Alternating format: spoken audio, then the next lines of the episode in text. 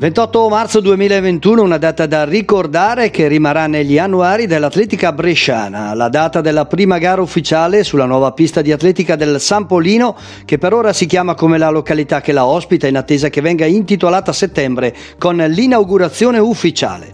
Una data importante perché sancisce il ritorno delle competizioni in pista di nuovo in città dopo anni di attesa grazie all'impegno del Comitato Fidal di Brescia e dell'amministrazione comunale che ha permesso di realizzare realizzare questo progetto. È stata una giornata densa di emozioni, iniziata con un doveroso minuto di raccoglimento per ricordare tutte le numerose vittime di Covid, con un particolare pensiero ai familiari degli amici del Comitato Bresciano e Lombardo, rappresentato dal vicepresidente Roberto Goffi.